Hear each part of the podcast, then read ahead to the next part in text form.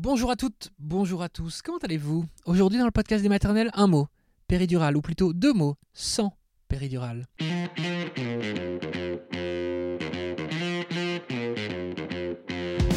Voilà le podcast des maternelles, le podcast de France Télévisions. Aujourd'hui donc, on parle des accouchements sans péri, sans péridurale. Beaucoup y pensent, certains en rêvent et d'autres vont au bout. Comment font-elles? Quels sont leurs secrets? On va entendre Amandine. Et puis nous serons avec une sage-femme, Barbara Buana, nous donnera les bons conseils, enfin qui vous donnera les bons conseils, si vous souhaitez vous aussi accoucher sans péri. C'est parti.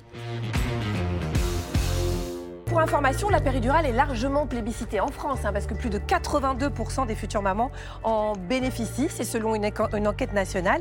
Mais il y a certaines femmes qui voudraient bien faire un accouchement naturel quand même. Bonjour Amandine. Bonjour. C'est votre cas. Mhm. Vous êtes la maman de trois enfants, Elliot qui a 8 ans et demi, Isée qui a 5 ans, quel beau prénom, et Suzy 9 mois et demi. Alors, deux premiers accouchements avec péridurale. Mhm. Et puis le troisième, vous avez décidé de vous passer de péridurale. Vous allez nous expliquer pourquoi? Qu'est-ce qui a motivé alors votre choix euh, d'accoucher sans péridurale pour En fait, Suzy? euh, c'est vrai que pour les deux premiers, je m'étais même pas posé la question parce que pour moi, on a couché euh, à l'hôpital, euh, sous péri, euh, en position gynéco. euh, voilà, je ne voyais pas d'autre alternative. Je me dis pourquoi souffrir alors qu'il y a des, des produits pour éviter ça? Et puis finalement, j'ai eu des, des bons souvenirs de mes deux premiers accouchements, mais on va dire pour le deuxième, la péri avait même un peu trop marché. C'est vrai que j'avais vraiment rien senti du tout. J'étais complètement paralysée. Je pouvais pas bouger. Et voilà, j'ai eu un peu l'impression de passer un petit peu à côté de quelque chose, que c'est pas forcément. On, m'avait accouché, mais pas forcément que j'avais été très actrice de mon accouchement. Et donc voilà, il me restait un tout petit regret. Donc c'est vrai que je m'étais dit que si troisième enfant il y avait, peut-être que je ferais les choses un petit peu différemment pour essayer d'être euh, voilà, un petit peu plus actrice de- des choses et moins, moins passive. Et autour de vous, alors, comment les gens ont réagi? Parce que alors, généralement, quand on dit ça, franchement, tout le monde lève les yeux au ciel en disant Ouais, mais c'est ça, bah, si tu veux avoir mal, c'est ton problème. Ouais, c'était alors c'était un peu ça. Euh, bon, avec mon compagnon, euh, bon tout de suite il m'a dit écoute c'est toi qui décides, c'est ton corps, euh, voilà. donc il y a pas de souci. Si c'est ton projet, tu le fais. Tu me diras ce que ce que moi je dois faire. Et puis après au niveau de mon entourage, c'est vrai que souvent c'était un peu ce genre de réaction, genre mais mais pourquoi? Quelle drôle d'idée. Euh, et, euh, et aussi, bon, tu dis ça maintenant, mais tu verras, de toute façon, le jour J, quand tu auras mal, euh, tu, tu la réclameras. Donc, bon, mais souvent, je ne m'étendais pas trop sur le sujet. Voilà, quand on abordait, je, je disais que c'était un peu ça que je voulais faire, mais ça restait mon projet à moi. De toute façon, je n'avais pas besoin de m'étendre dessus. Oui, c'est euh, ça, c'est voilà, je- personnel. Bon. Voilà, je, je passais. euh. Enfin, et puis ça motive quand on vous dit bah, tu vas craquer et tout. Généralement, on se dit bah, je craquerai pas, tu vas voir. Comment vous êtes préparée alors? Alors là, pour le coup, j'ai pu bien me préparer parce que je travaillais pas. Donc, j'ai eu neuf mois pour vraiment me concentrer sur, euh, sur cette grossesse, pour bien me renseigner sur tout ce qui existait comme préparation et tester plein de choses parce que mon idée, c'était vraiment d'avoir euh, le plus d'outils possible à ma disposition pour le jour J. Mhm. Donc, j'ai fait un peu de yoga, euh, j'ai fait du chant, j'ai fait de la sophrologie euh, pour travailler plus tout ce qui était la phase euh, d'expulsion, en fait, parce que autant le- la douleur des contractions, moi, j'avais quand même un peu connu aux deux premiers, mais l'expulsion, j'avais rien senti du tout. Donc, c'est pour travailler un peu ça. Euh, A et la technique puis- Bonapace aussi. oui, alors là, j'ai- pas mal travaillé sur ce livre-là, notamment avec mon compagnon. Alors là-dedans, il y a du euh, yoga aussi. Il y a du yoga, il y a, des, massages, positions, il y a des positions Des pour le, mouvements. pour le travail et pour le- l'expulsion. Il y a des massages, il y a des points d'acupression. Donc, il a bossé ses points d'acupression euh, bien comme il faut. C'est-à-dire que les points d'acupression, pour euh, les téléspectateurs qui ne savent pas ce que c'est, c'est des points en fait clés du corps Voilà. sur lesquels on masse, appuie. Et c'est censé soit accélérer le travail, en tout cas l'aider à accélérer, soit aider à gérer le- les douleurs. euh, Mm. voilà. Et puis aussi un livre que j'ai adoré, c'est euh, La naissance en BD de Lucille Gomez, où là j'ai voilà, j'ai vraiment bien, bien potassé celui-là, euh, tout ce qui était euh, cocktail d'hormones, vraiment se, se mettre dans la tête que notre corps est fait pour ça, qu'on a tous les, les outils, qu'il faut apprendre à se faire confiance et que Oui, il faut se, faut se rappeler, nos grands-mères, nos arrière-grand-mères ont accouché comme ça, etc. voilà. Alors avec toute cette préparation, comment vous êtes le jour J? Vous dites, bon, bah, je suis quand même assez sûre de moi. Oui, oui, oui, j'étais assez, assez contente. Je me suis dit, bon, bah, là, j'ai mis toutes les chances de mon côté. Donc, euh, si j'y arrive, tant mieux. Si j'y arrive pas, ben, c'était c'est comme ça. Mais au moins, voilà, j'avais l'impression d'avoir euh, bien travaillé mon sujet. J'étais j'étais un peu impatiente, quoi. Là, j'avais, Oui. me- j'avais, me tardait de mettre tout ça en pratique. C'est ouais. un peu comme une sportive qui s'entraîne pendant des mois et voilà, des mois, voilà. et puis c'est le jour on J. quoi. révise un examen, on est là, bon, bah, là, maintenant, c'est bon. C'est le euh, jour de on la compète. Ouais. Euh, alors, justement, le jour J arrive, vous êtes très confiante, sauf qu'il ne se passe rien, il n'y a pas, de tout, ouais. contraction. Puis, puis on a approché au terme, et moi j'avais de contraction. Voilà, il se passait vraiment rien du tout, du tout. Il y a eu quelques fausses alertes, mais, euh, mais finalement il s'est rien passé.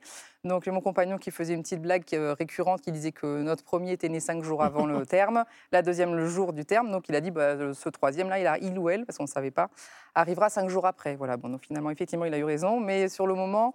Bon, j'étais quand même pas hyper euh, joyeuse parce que je me disais que plus on dépassait le terme, plus je risquais d'avoir un déclenchement. Et donc, je me disais que quand même, là, on s'éloignait un peu du projet euh, accouchement physiologique et Ouais, bon, ouais. la gestion sous Saint-Ocinon, je la sentais moins que. C'est ça, c'est-à-dire qu'un un déclenchement euh, sans péridurale, là, ça Ouais. douille, comme on Voilà, dit, vraiment. Je sentais. Vous avez essayé de faire venir Vous avez dansé là, la salsa tout- J'ai tout fait, j'ai marché, marché, j'ai. J'ai tenté tout ce qui était possible, les, les feuilles de framboisier, j'ai lavé mes vitres euh, dix fois par jour, euh, voilà, rien de rien, de Rien. rien. rien de rien. Et quatre jours après le terme, Eh ben, rien, rien de rien. Ouais. Donc là, vous êtes allé à la maternité quand même Oui, voilà, pour le déclenchement, pour le coup. On y arrive pour le déclenchement. Donc, on arrive, on fait un premier monitoring, pas la moindre contraction en vue.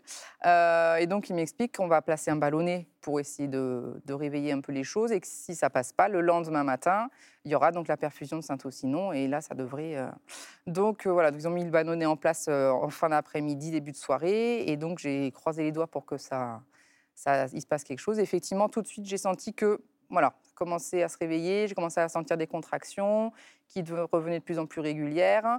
Donc, euh, je me- quand je commençais à ressentir les, les mêmes sensations qu'aux premiers accouchements, je me suis dit, bon, là, j'ai quand même l'impression que ça y est, ça démarre. Donc, ils m'ont ramené en chambre. Je me suis dépêchée de manger parce que je me suis dit, ils vont se rendre compte qu'il se passe quelque chose, ils vont m'enlever mon plateau. Donc, je me suis dépêchée de manger pour prendre des forces. Et puis voilà, on a attendu euh, à peu près deux heures dans la chambre avec mon compagnon. Euh, donc là, on a fait mis de la musique, j'ai dansé, j'ai fait mes, mes petits mouvements pour essayer de, de, faire bouger un petit peu les choses. Et puis plus ça allait, plus... Donc lui, il, monitorait tout ça, donc euh, on était à toutes les deux minutes. Et puis plus ça allait, moins je dansais et plus j'avais besoin d'artérioriser. Je sentais que les vraies contractions commençaient à se mettre en place. Donc là, j'étais assez, assez Ce qui veut dire, c'est que vous aviez demandé, vous aviez fait un projet de naissance, en fait, c'est ça? Oui, en fait, donc après on est redescendu pour faire un autre monitoring qui était prévu euh, un peu de base. Et quand on est descendu pour faire celui-là, j'avais mis dans mon projet naissance que je voulais le moins possible d'examen du col et qu'on me dise pas vous en êtes à deux, vous en êtes à trois, ou ça fait trois heures que vous êtes resté à quatre parce que je me suis dit que ça allait me, me couper dans ma concentration. Mhm. Donc on est redescendu faire un monitoring.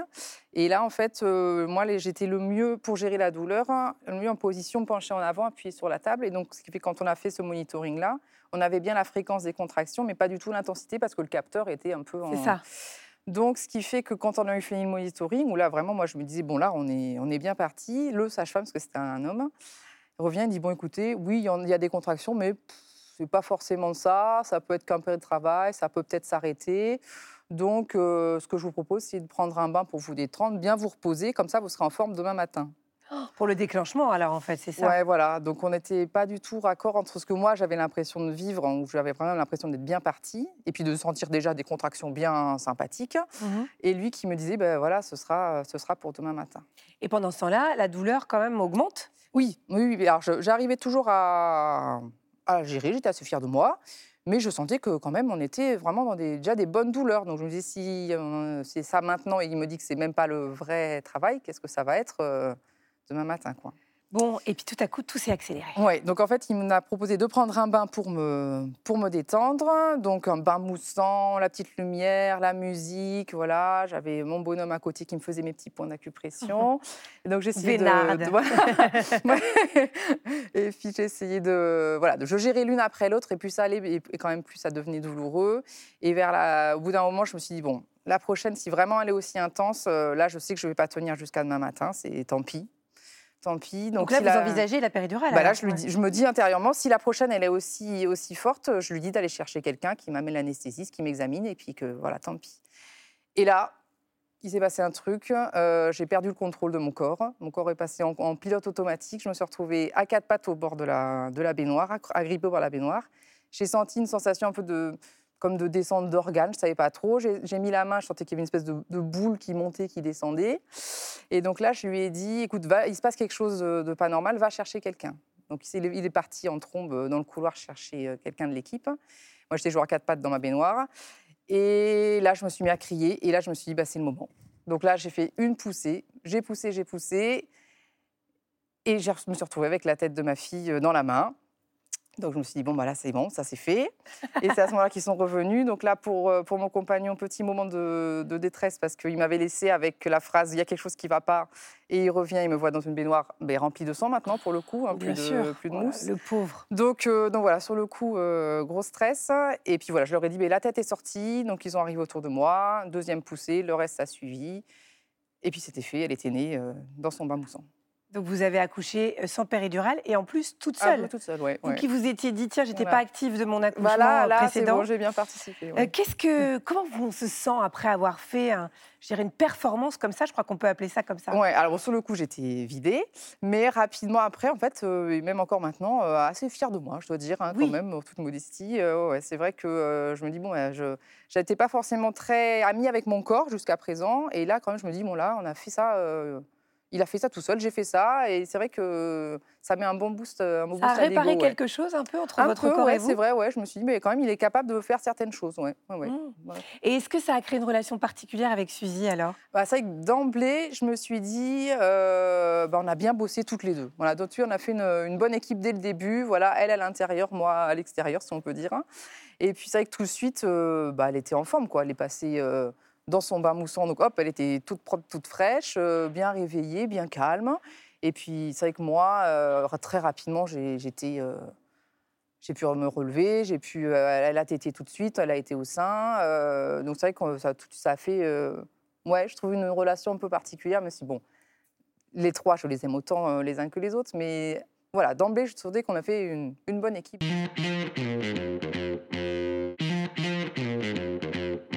Et nous accueillons euh, Barbara Buena. Bonjour, Bonjour. Barbara, vous êtes sage-femme en libéral à Paris. Euh, c'est vrai que euh, il nous disait Amandine, si mon accouchement est déclenché, je pense que je ne tiendrai pas euh, sans péridurale. Ça va être trop horrible, ça va être trop douloureux. C'est vraiment euh, plus difficile quand les contractions sont déclenchées artificiellement? Oui, c'est plus difficile, c'est pas impossible, mais les contractions sous ocytocine sont quand même plus violentes en plus intensité. longtemps en plus, non? Euh, bah, c'est qu'il n'y a pas la phase de latence en fait de début de travail, qui, et, et ce qui se produit, c'est que la femme euh, finalement le travail est moins progressif et il y a moins de phases d'adaptation possible Oui, c'est ça. pour la patiente et donc c'est vécu comme étant plus violent Mhm. en fait. Donc, euh, c'est oui. pas impossible. Après, je pense que ça tient aussi. Enfin, on n'est pas tout égal à la douleur. On ne sait pas d'avance comment on peut réagir. Et d'autre part, ça, tient aussi à l'accompagnement qu'on peut qu'on peut avoir ce jour-là euh, pendant son déclenchement. Moi, j'ai été déclenchée, j'étais bien contente d'avoir une péridurale, Oui, ça. euh, vu le hmm, que ça faisait. Euh, Rima, en tout cas, elle est bien tentée, elle, par euh, l'accouchement sans péridurale. Elle nous a envoyé une question en vidéo pour vous regarder. Bonjour, la maison des maternelles, moi c'est Rima. J'ai déjà eu un accouchement avec péridurale qui n'a pas du tout fonctionné et là pour mon deuxième j'aimerais bien essayer sans péridurale et on m'a parlé d'alternatives qui est par exemple euh, l'hypnose. Donc euh, j'aimerais bien savoir euh, est-ce que ça marche vraiment? Merci. Euh, alors, il y a plusieurs types de préparation à la naissance. Il y a l'hypnose, il y a la sophrologie, il y a le chant prénatal, l'aptonomie. Euh, je crois qu'il y a une préparation qui correspond à chaque euh, patiente, mais à mon sens, elles sont déjà pas suffisamment informées de ce qui existe. Et je pense que l'entretien euh, prénatal, euh, qu'on appelait avant l'entretien du quatrième mois, est l'occasion pour les patientes de- d'aborder la question des différentes préparations à la naissance. Mais là, pendant l'accouchement, euh, l'hypnose pendant l'accouchement, est-ce que du coup, ça peut aider à ne pas trop souffrir sans péridurale? Alors, l'hypnose peut aider, comme la sophrologie, ça repose sur les mêmes principes, hein, sur la gestion de la douleur, l'accueil de la, de la douleur et des méthodes de respiration. Euh, maintenant, euh, je pense que chaque préparation, euh, comment dire, euh, On va voir Et- ce qui nous convient le mieux, c'est ça que vous oui, voulez dire et euh, il faut se permettre de changer en fait aussi, euh, et ça dépend de l'alliance avec le sophrologue ou l'hypnothérapeute, et que ça c'est une rencontre et que ça se commande pas d'avance. Donc je pense que c'est important euh, d'essayer, de se permettre de changer et de voir ce qui fonctionne le mieux sur soi en fait. Bon, Salomé veut que vous vous mouilliez, si je puis le dire Mhm. comme ça. Et il existe plusieurs préparations à la naissance et je me sens un peu perdu. Quelle est la meilleure pour un accouchement sans péridurale? Vous allez Voilà, je ne vais pas avoir la réponse. La meilleure, c'est pour. euh, C'est la Voilà. Moi, je vais parler de la, de la sophrologie, enfin, parce que je la pratique. Maintenant, euh, euh, ça, dépend aussi si on veut l'effectuer en couple. Il y a des préparations euh, comme l'aptonomie euh, ou la méthode Bonaparte qui, sont une, qui ont une approche en couple. Euh, la, sophrologie, l'hypnose travaille plus sur le champ de la douleur, mais il y a aussi l'acupuncture. Mais c'est une discipline auquel il faut vraiment se donner dès le début de la grossesse, à partir du quatrième, cinquième mois. Donc c'est un entraînement. ça travaille sur la conscience corporelle, sur des visualisations positives, travailler sur l'autonomie de la patiente euh, et sur Ça, tout le monde peut travailler dessus cette espèce d'auto-hypnose, d'essayer de, penser qu'on est ailleurs sur une plage au moment où c'est très douloureux. Ça, je veux dire, tout le monde devrait essayer. On devrait essayer ah, mais euh, alors là, je suis convaincue qu'en effet, l'approche classique de la préparation à la naissance suffit pas, euh, n'est pas complète pour la préparation à la naissance, qu'il faut une approche psychocorporelle. Et en effet, tout le monde devrait pouvoir en bénéficier. maintenant, il y a le problème de l'information initialement. Et puis, euh, et puis que de toute façon, tout le monde devrait se préparer à l'idée de, de, ne pas avoir ce qu'il veut. C'est-à-dire qu'une femme qui souhaite ne pas avoir de péridurale doit se préparer à l'idée d'en avoir une, et, inversement. et inversement. de toute façon, c'est toujours une mauvaise idée de fantasmer trop son accouchement, parce qu'on a de toute façon toujours... Euh, je sais pas, des surprises, on va dire. C'est une aventure. Tout comme la parentalité. Hein. Tout comme la parentalité. Ne fantasmez pas trop vos enfants. Oui, mm. c'est ça. Ne les imaginez pas trop, n'imaginez pas trop la vie après, tout ça, vous verrez bien. Surprise Voilà. Euh, Manon vous demande quels sont les avantages et les inconvénients d'un accouchement sans péridurale. Euh, les avantages sans péridurale, c'est que globalement, ça va, ça va plus vite, que la femme est plus mobile. Euh, et c'est de ce fait aussi, elle est dans des positions debout, penchée. Pourquoi ça va plus vite? Parce que généralement, on est plus mobile. Avec une péridurale, on est euh, sur le lit assez tôt en fonction du début de la, pose de péridurale. Euh, et la, femme, le, besoin expulsif arrive plus tôt. Donc les femmes sont plus actives. Maintenant, euh, c'est un avantage de toute façon si c'est un choix. Parce que si cette douleur arrive et qu'elle est subie, euh, c'est pas un des avantages de la péridurale. Donc ça donne lieu à de l'autonomie et de ce sentiment euh, d'être actrice et d'être active. Si initialement c'est un choix, je suis ni pour ni contre la péridurale, je suis pour le choix des femmes. Et, et encore une fois, la péri a cet avantage-là, mais enfin l'absence de péri a cet avantage-là, mais ne pas avoir de péri, c'est aussi s'il y a besoin d'intervenir en césarienne en urgence ou effectuer des manœuvres instrumentales, l'impossibilité euh, bah, finalement d'en bénéficier et donc de faire une césarienne sous anesthésie générale ou euh, des forceps avec un autre type d'analgésie, mais qui sera peut-être moins confortable pour la, pour la patiente et donc pour l'équipe. c'est pour ça que pour les grossesses à risque, euh, généralement, les, les, le personnel médical suggère vraiment fortement de faire quand même une péridurale en cas de césarienne d'urgence. Euh, votre rôle est important pour les femmes qui ne veulent pas de péridurale Pour le petit moment où elles pourraient flancher, leur dire Allez, tiens bon, c'est bientôt mm. bon, non? Ah, Les femmes qui ne souhaitent pas de péridurale, c'est des femmes qui ont besoin d'être accompagnées. Mm. Euh, et euh, sur la durée, c'est-à-dire qu'un seul examen par heure en salle de naissance, ça ne suffit pas. C'est des femmes qu'il faut. il faut être à leur chevet et il faut leur proposer... C'est un peu des coachs, quoi, pendant, ah, pendant l'accouchement. C'est beaucoup de valorisation positive. les encourager et leur proposer des alternatives de ballons, de posture, d'ambiance, de présence des choses parfois simples. C'est une équipe, quoi. Oui, c'est une équipe. Enfin, c'est tout le job de la sage-femme, hein, l'accompagnement. Euh, D'où l'importance de ne pas avoir 25 euh, personnes qui accouchent au même moment. Et, de...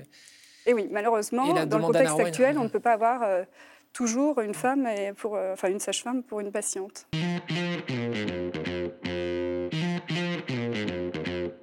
Éléonore, par exemple, elle vous dit J'aimerais accoucher sans péridurale, mais j'appréhende beaucoup le passage de la tête, ce fameux cercle ah de feu. Comment tenir? Oui. Euh, alors c'est généralement une appréhension pour beaucoup de femmes, mais, euh, mais finalement, dans l'action, c'est souvent pas le passage le plus difficile parce que c'est là où les femmes sont actives et où elles peuvent pousser et finalement se soulager par cette poussée. Euh, sachant que ce qui contribue aussi à la gestion de la douleur, c'est tout le coaching de l'équipe parce que je pense que c'est le moment le plus dynamique de, de, l'événement parce qu'il y a une sage-femme ou euh, une auxiliaire euh, infirmière. Et en fait, il y a du monde qui vous dit tout le temps, à chaque étape, que vous êtes génial et qu'il faut continuer. Et les femmes disent que c'est euh, hyper boostant, en fait. Et, et donc, elles s'appuient plus sur cette douleur. Finalement, on peut, on peut la la conjurer en poussant et appuyer par la, dynamique collective. En fait. Moi, je vous donne un conseil que j'ai eu dans Bel et Bien, c'est une étude scientifique. Le juron aide à faire passer la douleur. Ça a été prouvé scientifiquement. Ah, c'est pour ça. Mais plus vous jurez, plus vous dites des horreurs, plus vous arrivez à, conjurer la douleur. Par exemple, il y a eu une, euh, une expérience, deux personnes qui ont la main dans une eau gelée, celle qui dit des trucs atroces, ouais, espèce de flic, toi, oui, rah, rah, tient beaucoup plus longtemps que celui qui dit rien et qui est comme ça. Donc Quand on se cogne le petit doigt de pied là, on Oui. dit tous un truc. Ah ben bien sûr. Voilà. Donc pendant l'accouchement, c'est sûrement pour ça que les femmes d'ailleurs hurlent. Oui, mais c'est aussi finalement parce que en parlant, euh, euh, on libère, on expire. En fait, Oui, oui, c'est ça. Plus qu'en Mais je pense qu'un juron, c'est c'est vraiment le truc qui fait euh, le plus expirer parce que c'est Une, une idée de juron euh, qui marche très bien? Ta mère en short. Pas mal. Non, mais ça va. Ta mère en short, c'est bien. Ta mère en short. Euh, alors Maxime nous, nous dit Ma femme souhaite accoucher sans péridurale, je voudrais l'accompagner au mieux, mais je ne sais pas quoi faire en dehors des massages. Comment l'aider? Alors, c'est souvent une question qui revient. Euh, il y a deux préparations euh, qui, comme je disais tout à l'heure, qui fait plus participer les hommes, c'est la méthode Bonaparte et puis l'aptonomie. Maintenant, au-delà de ça, je pense que déjà, ça serait bien qu'ils assistent, si possible, dans la mesure du possible, à la préparation, de façon à comprendre aussi les événements, pouvoir la rassurer sur l'enchaînement des choses. Mais souvent, quand les, partenaires euh, souhaitent se, comment dire, se préparer au mieux, j'essaye de leur expliquer que finalement, euh, la patiente le jour J attend d'eux qu'il soit euh, le, le- le meilleur possible, le plus disponible possible, c'est pourquoi elle l'a choisi finalement, et qu'on attend euh, beaucoup de valorisation, de positif, mais que finalement la patiente ne sait pas en amont, avant le jour J, ce dont elle aura besoin. Oui, et elle va, ça. elle va savoir le- l'exprimer en live, et il va falloir s'accommoder à, à- à y À répondre si l'inverse, il ne faut pas possible. qu'il soit étouffant, vous voulez dire. Enfin, pour certaines femmes, euh, elles n'auront pas trop envie de Mais c'est vrai que c'est une vraie question. Il y, a des, il y a des femmes, finalement, le jour J, qui ont envie d'être toutes seules. Et euh, puisqu'on ne sait pas à l'avance ce, ce qu'on souhaite, et c'est pour ça que je pense qu'il faut l'aborder en, en amont, et qu'il y, a des- il y a des partenaires aussi qui ne souhaitent peut-être pas être là. Euh, le jour J, il y, a des, il y a des débats quand même, à, je pense, à partager avant l'événement, qui peuvent être nécessaires. Mais alors, séance de préparation, c'est super, mais euh, bien souvent, les hommes ne peuvent pas y assister, parce que les hommes ou les coparents ne peuvent pas y assister parce qu'ils travaillent. Pourquoi est-ce que, est-ce que ce ne serait pas une bonne idée, tout comme ils ont la possibilité de ne pas aller travailler pour assister aux trois échographies, si je ne dis pas de bêtises, qui est la même possibilité pour les séances de préparation? ils sont invités à venir à toutes les séances. Il y a des Ah, séances Je veux dire, parfois. d'un point de vue professionnel, la possibilité de ne pas aller au travail pendant deux heures. Ah, euh, sur Autant oui. pour les échographies, c'est possible. Il y a un justificatif dans les entreprises. Autant pour la séance de préparation, il n'y a pas. Euh, Il y a des justificatifs de présence sur les cours de préparation, moi, que je remets, euh, si possible. Et puis après, on peut s'accommoder sur des, des horaires. Mais moi, je fais des justificatifs de présence. euh, c'est tout aussi important que les consultations. C'est un vrai moment euh, pour le couple, non? Je pense que ça se justifie tout aussi bien que les Mhm. consultes. Barbara vous dit enceinte de mon premier enfant, j'aimerais tenter d'accoucher sans péridurale, mais je n'exclus pas d'y avoir recours si la douleur est trop intense. Y a-t-il un moment où il est trop tard pour la poser? Euh, alors oui, on dit que sur la fin de la dilatation, euh, en tout cas à partir du moment où le bébé engage, s'engage dans le bassin, il y, a, le réflexe expulsif qui, peut, qui va arriver. Et en fait, sur une, patiente qui, qui a besoin de pousser, elle ne sera plus assez euh, euh, calme pour poser une péridurale et avoir la bonne posture, poser sur le, sur le lit, arrondir le bas du dos. Finalement, ce qui va la soulager, c'est de pousser. Et donc, finalement, quand c'est trop tard, c'est qu'elle a fait le plus dur, hein, puisque euh, c'est le temps de la gestion de la douleur quand on ne peut pas agir. Mais quand on arrive sur l'étape de pousser, on se soulage en poussant. Donc, euh, donc finalement, c'est un mal pour un bien. Euh, Ingrid nous dit on va conseiller le chant et les sons graves pour faciliter la descente du bébé. Est-ce que ça marche vraiment? Oui, ça peut marcher. Encore une fois, euh, ça dépend pour chaque patiente. Mais euh, le son grave, est, finalement, repose sur l'expiration prolongée et que plus on expire, mieux on se ventile derrière et mieux on se ventile, mieux on oxygène son, son utérus et euh, moins il surcrampe, entre guillemets, il sécrète d'acide lactique. Donc oui, euh, ça, ça se justifie. Encore une fois, il faut être capable d'assumer de le, de le sortir. Mais euh, quand on n'a pas de péridurale, il y a beaucoup de choses qu'on assume euh, de faire plus facilement et naturellement, en fait. On a moins de, moins de pression sociale, hein. Euh, on est libéré, et si euh, c'est parler, dire, euh, insulter, vomir, crier, ben, finalement, ça, ça- ça passe mieux. On est plus, plus soi-même, j'ai Mm. envie de dire. Mélissa vous dit j'ai une question. Les contractions sont-elles plus douloureuses quand il y a une cicatrice de césarienne avant? Alors, généralement, non. On, on interroge quand même pendant la, la grossesse, euh, et c'est important si la cicatrice est douloureuse. Mais pendant le travail, euh, la femme peut avoir mal euh, sur le segment inférieur de l'utérus. La, la localisation de la douleur des contractions euh, est très différente d'une femme à une autre. Et il y a des femmes qui peuvent dire dans le bas-ventre, dans le haut du ventre, mais ce n'est pas particulièrement la cicatrice qui va... qui doit être douloureuse. Chloé nous dit j'ai finalement craqué pour la péridurale lors de mon accouchement. Je le vis comme un échec. Comment me réconcilier avec mon accouchement? Alors ça, je trouve ça triste, euh, en effet, d'être déçu. Je pense qu'il ne faut pas se challenger non plus trop sur euh, je souhaite accoucher sans péri. Ça, doit être un projet, mais il faut savoir et se préparer à l'idée qu'il puisse changer. Et, en fait, la prépa, ça ouvre aussi à, savoir qu'il y a 20% de césariennes, qu'il y a 18% environ de manœuvres instrumentales, savoir que on souhaite ça, mais qu'on ne va pas forcément prendre la route que l'on souhaite prendre et qu'il faut s'adapter. Après, je pense que dans les, mauvais vécus d'accouchement, il y a parfois un manque de sens qui, qui, se cache derrière ça. C'est-à-dire qu'on n'a pas compris pourquoi ça s'est déroulé comme ça et que si on comprend finalement il a fallu faire une césarienne ou intervenir par manœuvre instrumentale parce que le bébé avait décéléré, qu'il fallait intervenir avec ce timing-là, etc., finalement, s'il y a du sens, on s'adapte, on comprend. Mais l'absence de sens ne permet pas à une personne en fait de euh, de se réparer. Euh, et, quand on comprend, eh ben, on accepte, parce que dans la vie, on n'a pas toujours ce qu'on veut, de toute façon, c'est un fait. Ça, c'est sûr. Euh, elle vous demande si vous avez des conseils sur la gestion de la douleur à la maison avant de partir à la maternité.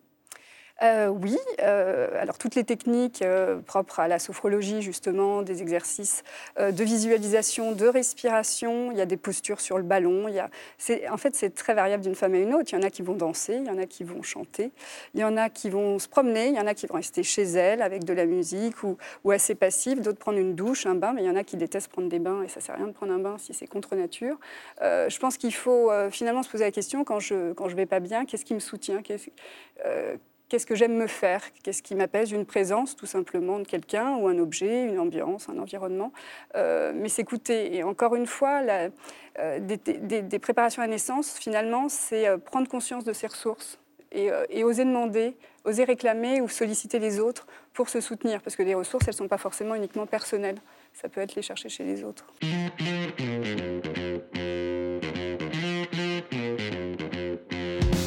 Merci Barbara Buana, merci à Amandine, et merci à vous d'avoir écouté cet épisode du podcast des maternelles. Vous savez quoi, je compte sur vous. Là maintenant, vous prenez 10 petites secondes et sur votre plateforme d'écoute, vous allez mettre des petites étoiles et un petit commentaire sur le podcast des maternelles. Ça nous aide à fond. Je vous le dis clairement, si vous voulez mettre voilà, des, petites étoiles, un petit commentaire, franchement, on serait les rois du pétrole, donc je vous remercie beaucoup. Je vous souhaite à tous et à tous une très bonne journée. Au revoir.